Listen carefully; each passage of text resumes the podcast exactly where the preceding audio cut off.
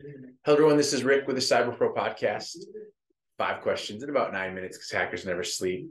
We are still here at the Pacific Hackers Conference, and we have a new podcast guest, Austin. Tell us who you are and what you do.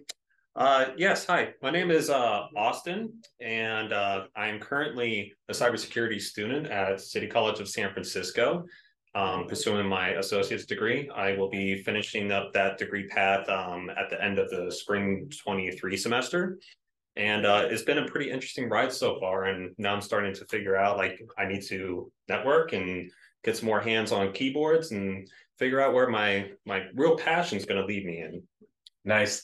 And you're everyone can see he's a little older student. You're former military, right? So tell me yes. what you did in the military.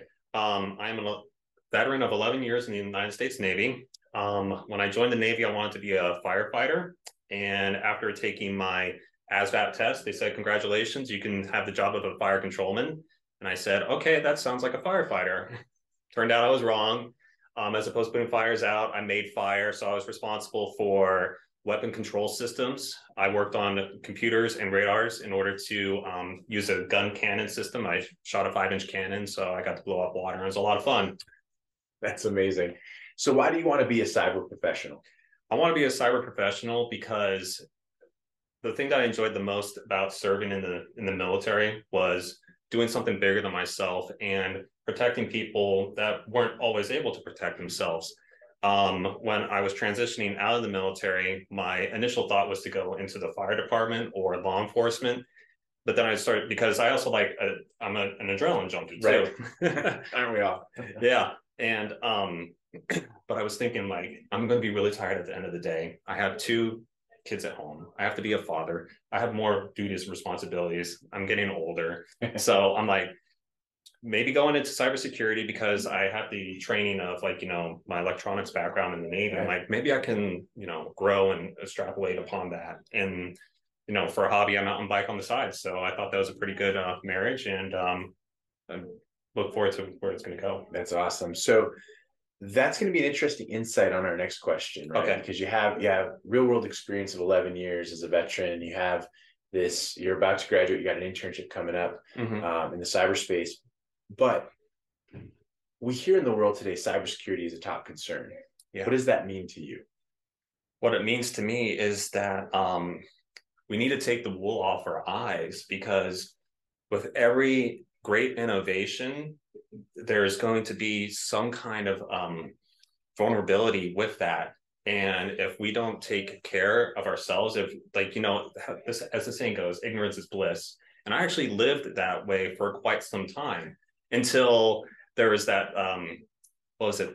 I used to be a big Xbox player and Xbox got hacked on Christmas Day and I couldn't go on Xbox Live and play my, you know, my video game and stuff. So it's like actually becoming a quote unquote victim of a hacking attack, even though like that wasn't a severe monetary loss to me. But I was just like, okay, so it kind of brought some awareness there and just hearing all this, you know, the horror stories of like, you know, people having their identity stolen or getting scammed out of money or businesses being shut down. It's all very unfortunate stuff. And if there's one thing that I can do is like, you know, help out. And I tell people what I've been learning too, just trying to spread the word. Sweet. What game were you not able to play on Christmas? Day? You know what? That was so long ago. That was that was when I was. It was okay because I was stationed in Hawaii at the time. so it's like you know I just put on my board shorts and my little Santa hat and just went to the beach, you know. Nice. But um, I, I, think it was a uh, Rainbow Six. That makes sense. Yeah, I, I yeah. could I could see that. So yeah, Perfect. because it's it was a pretty cool tactical shooter for me, and I was like, yeah, that's what I'm going to do because I was also security reaction force. And, okay. Uh, did VBSS in the Navy too, so that was a lot nice. of fun. Yeah. No big deal on that.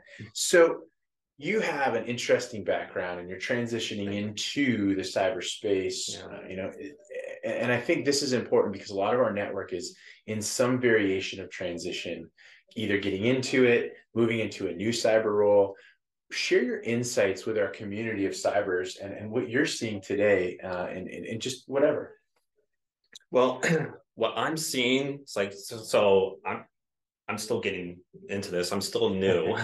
still don't know a lot about what I'm doing, but through the communications that I've had with some of my classmates is that they're they're struggling. You know, they're having a lot of um issues with locking down interviews. The training that I've been getting from school is it's school training. But Right. unless like you know you're taking that extra initiative to take what you're learning and apply it, then that's not going to get you anywhere because um a lot of the misconceptions like um and I had this when I first started on this path too. It's like, oh, I'll go to college and I'll get my degree and then boom, Bob's your uncle.